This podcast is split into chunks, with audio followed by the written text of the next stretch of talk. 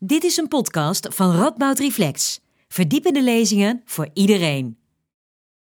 Welkom bij Radboud Reflex at Home. En nu velen van ons aan huis gekluisterd zijn, maakt Radboud Reflex digitale programma's die je verder helpen denken in tijden van corona. Mijn naam is Chille Tempels, ik ben ethicus en programmamaker bij Radboud Reflex. En in deze aflevering ga ik in gesprek met professor Paulien Meijer. Zij is onderwijswetenschapper en directeur van de Radboud Docentenacademie. Nou ja, en je raadt het al waar we het dan over gaan hebben. Over de impact van de coronacrisis op het onderwijs. Paulien, eh, van harte welkom. Uh, superleuk dat je erbij bent in onze digitale studio. Um, ja. Maar om maar een beetje met, toch met een persoonlijke vraag te beginnen. Ik, ik, ik zie een, uh, een schilderijtje achter je. Waar zit jij nu te werken? Heb je een goede thuiswerkplek kunnen vinden? Ja, nou, ik zit letterlijk aan de keukentafel. We hebben, ik heb twee schoolgaande kinderen. En die hebben allebei ook een werkplek nodig. die volgen digitale lessen en dergelijke. En ja, we moeten ons een beetje door het huis verspreiden. Dus ik zit aan de keukentafel. En de foto achter mij is een vakantiefoto. Ben jij nu, moet jij nu ook onderwijs geven vanuit huis? Of, of ja. Nou, dat, dat valt voor mij op het moment wel mee. Onze opleiders van de leraaropleidingen zitten wel vanuit, vanuit huis les te geven. Vaak in, in een digitale leeromgeving, of via Teams, via Zoom, WebEx en Virtual Classroom. Brightspace. Dus allemaal verschillende manieren waarop we, waarop we toch proberen om het onderwijs door te laten gaan. Niet op dezelfde manier overigens, maar we proberen daar een, een goede oplossing voor te bedenken. Dat we wel zoveel mogelijk vinger aan de pols houden over hoe het met onze studenten gaat. Ja, dat kan ik me voorstellen inderdaad. Ja, want, want we zien wel dat die, de coronacrisis toch een super ontwrichtend effect heeft op de zorg, op de economie, maar ja, dus ook op het onderwijs. En uh, nou ja, leerlingen zitten dus thuis te werken, studenten, docenten mm-hmm. moeten van, vanuit huis van alles proberen. Um, nou, ouders hebben hun kinderen misschien nog net niet achter het behang geplakt. En toen kwam vorige week de mededeling van, nou ja, de scholen gaan nog tot en met de meivakantie uh, dicht. En ik vroeg me wel af hoe jij als onderwijswetenschapper, wat jouw eerste reactie was toen je, toen je dat nieuws hoorde. Ja, maar kijk, het kwam natuurlijk niet helemaal uit de lucht. Hè. Het kwam, uh, kwam niet onverwacht. We hielden eigenlijk al rekening mee dat de scholen niet open zouden gaan tot aan de, uh, uh, tot aan de meivakantie. Dus wat dat betreft kwam het niet onverwacht. Ja, mijn, mijn eerste reacties verder. Ja, van, ja, hoe, wat, hoe gaat het verder met de gezondheid van iedereen? Dus in eerste instantie natuurlijk fysiek. Wordt niemand ziek? Wordt niemand in de familie ziek van, van iedereen? En, en ook, ja, toch ook gewoon mentale gezondheid. Hoe gaat het met iedereen? Uh, uh, gewoon mentaal. Want het is best wel een aanslag. Uh, op, op ja, weet je, hoe iedereen samenleeft, hoe iedereen het ervaart. ja, dat, dat, vind ik wel zorgelijk hoe dat, hoe, hoe dat bij iedereen gaat. En, en, merk je dat ook bij, ehm, bij jullie studenten? Ik bedoel, die staan voor de klas. Heb je een beeld van hoe zij dit ervaren? Uh, ja, op zich hebben we goed contact met onze studenten, dus ik heb wel een redelijk beeld hoe zij het ervaren. Uh, ja, wisselend, want zij, uh, zij worden op, op, op scholen soms ingezet omdat, ze, omdat ze toch iets verder zijn met digitale vaardigheden dan, dan, dan de docenten om hen heen. Niet altijd overigens, maar en dan worden ze, wel, worden ze ook wel, wordt, wordt wel gebruik gemaakt van hun expertise op dat terrein.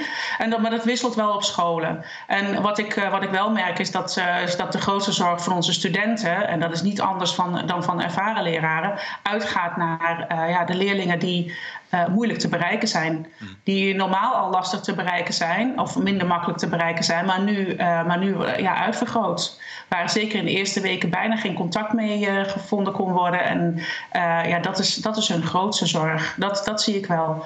Pas in de tweede plaats maken ze zich zorgen over hun eigen ontwikkeling en of ze wel op tijd de opleiding kunnen afronden. Hun grootste zorg gaat uit naar, de, naar hun leerlingen. Ja.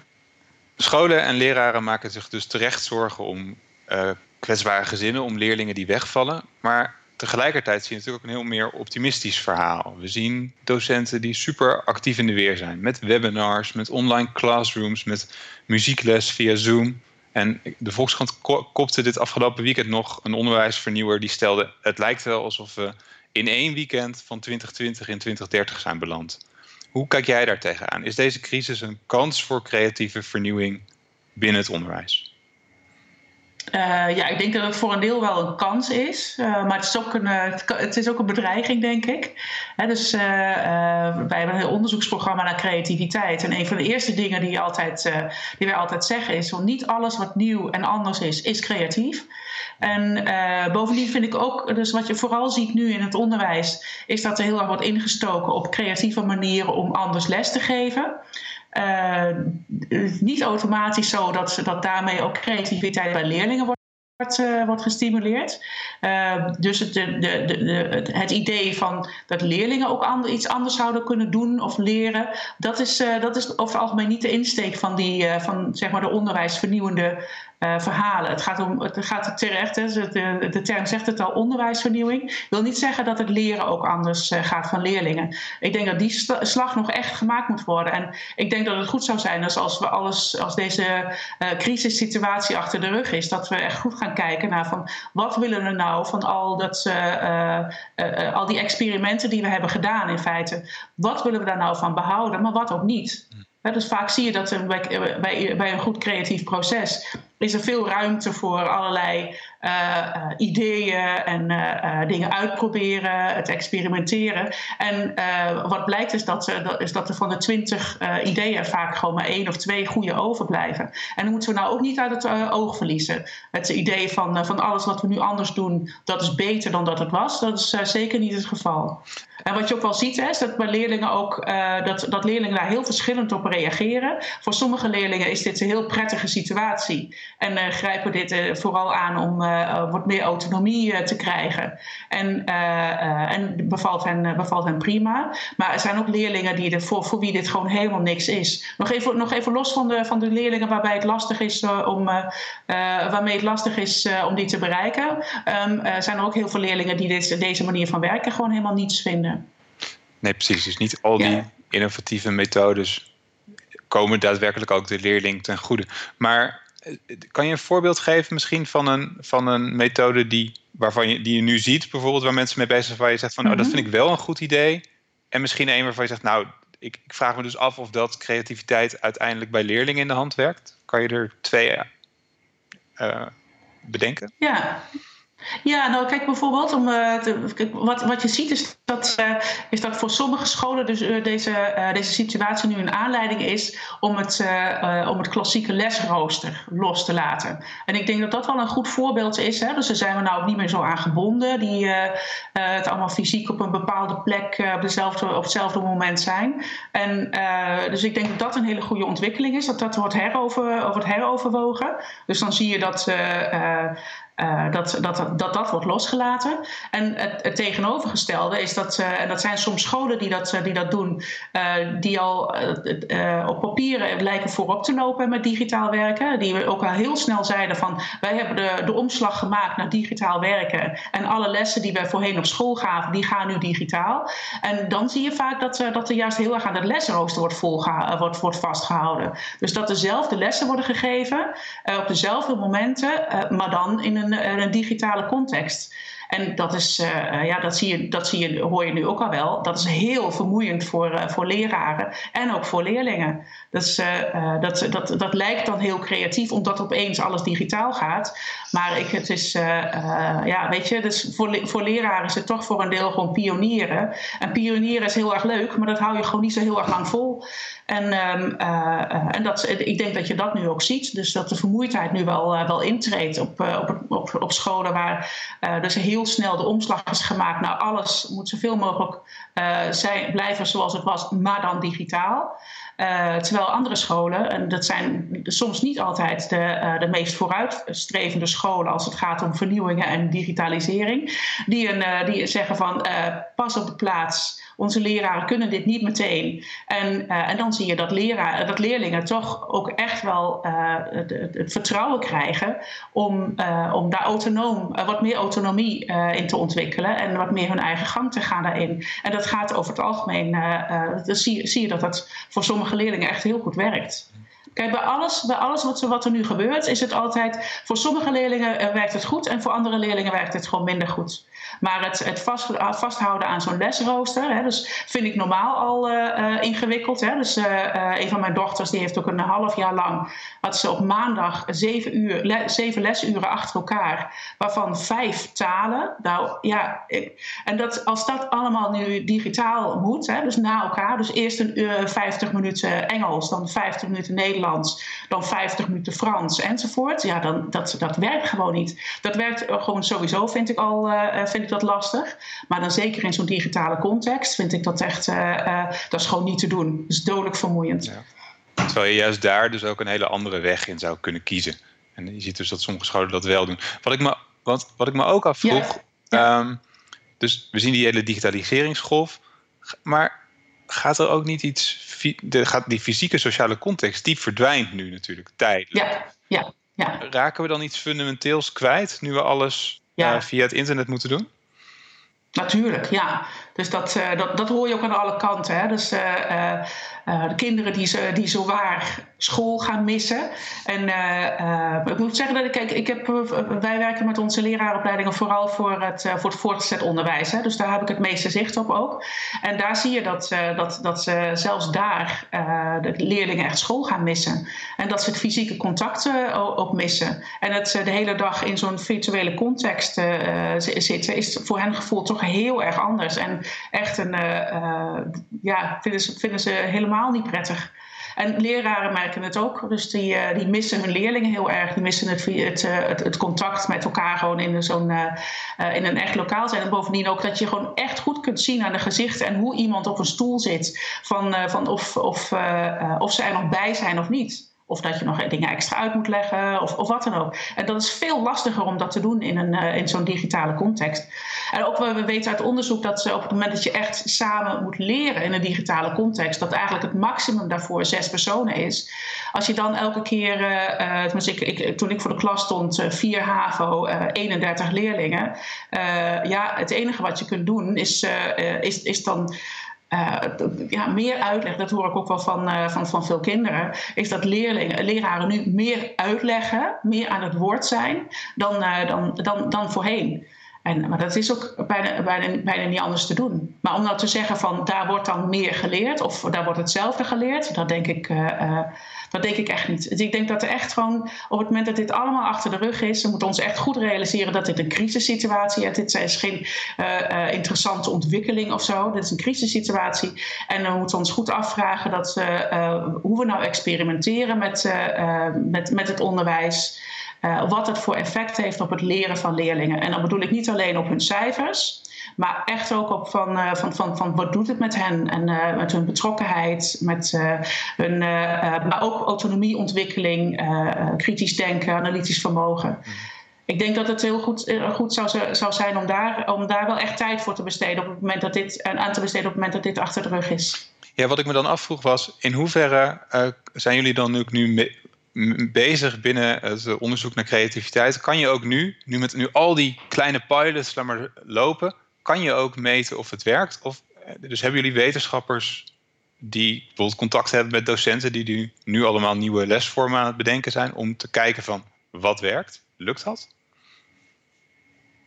Nou, eigenlijk in deze omstandigheden niet. Dit is, dit is gewoon een uh, hele ingewikkelde situatie.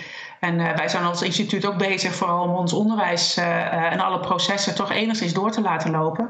Dat heeft wel prioriteit. En bovendien, op het moment dat je, dat je zegt van, van ja, wat zijn de effecten daar nou van? Ja, dan moet je even goed weten van, van, van wat zijn dan de uitkomstmaten. Hè? Dus is, is op het moment dat je dat je zegt zo van nou gaan de cijfers niet omlaag. Hè? Dus dat, dat, dat, vind ik een, ja, niet een mooie effectmaat zeg maar. Het is in ieder geval niet de enige effectmaat die je zou moeten hebben. Ja, weet je, dat is heel erg lastig om het in deze context te onderzoeken. En ik, ik, ik, sta wel te popelen om op het moment dat dit achter de rug is, wel even gewoon zo goed stil te staan bij hoe docenten dit allemaal hebben ervaren. Hoe zij er zelf hiermee om zijn gegaan, wat het heeft betekend voor hun creatieve vermogens. En, maar ook de grenzen daarvan.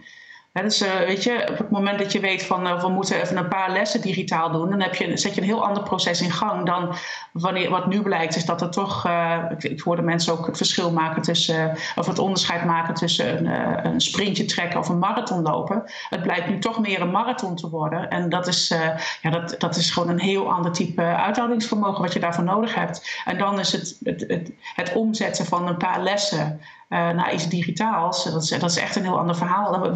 Dat, ik zou wel willen weten van hoe leraren dat, uh, dat hebben ervaren. En wat ze daarvan zouden willen af, uh, vasthouden. En wat zou. ja, ik denk dat ook heel veel leraren zich veel bewuster zijn geworden, ook scholen, misschien de hele, de hele samenleving wel.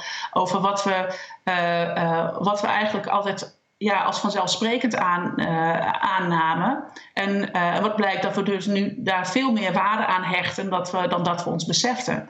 Dus bijvoorbeeld de, uh, de, de, de school als ook een sociale gemeenschap. Dat wordt nu wel heel erg duidelijk dat we dat, dat we dat toch ook echt wel missen. En dat het meerwaarde heeft ten opzichte dan alleen maar de, school, als, nou noem het maar, kwalificatiefabriek. Dat is het zeker niet alleen. Nee. Dus dat onderzoek inderdaad, dat is voor straks. Misschien ja, ik denk het wel. Voor nu, ja. voor nu um, als vraag om mee af te sluiten in dit geval. Wat voor boodschap zou nu, laat maar zeggen, we zitten nu in die crisis, vanuit het onderwijs uit moeten gaan naar de samenleving, volgens jou? Mm -hmm. Ja, ik, ik, denk toch uh, gewoon doe rustig aan. We moeten met z'n allen gezond zien te blijven, zowel fysiek als ook mentaal.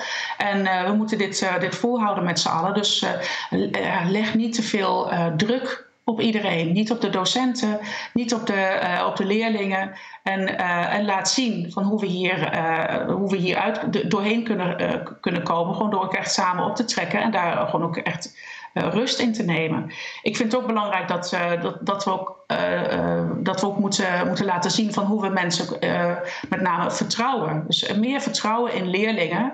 Dat op het moment dat zij aangeven van weet je, ik kan, ik kan wel even een weekje met wat minder contact. Zeg maar, dat je er dan ook op vertrouwt dat leerlingen hun werk wel doen. De meeste leerlingen doen dat gewoon.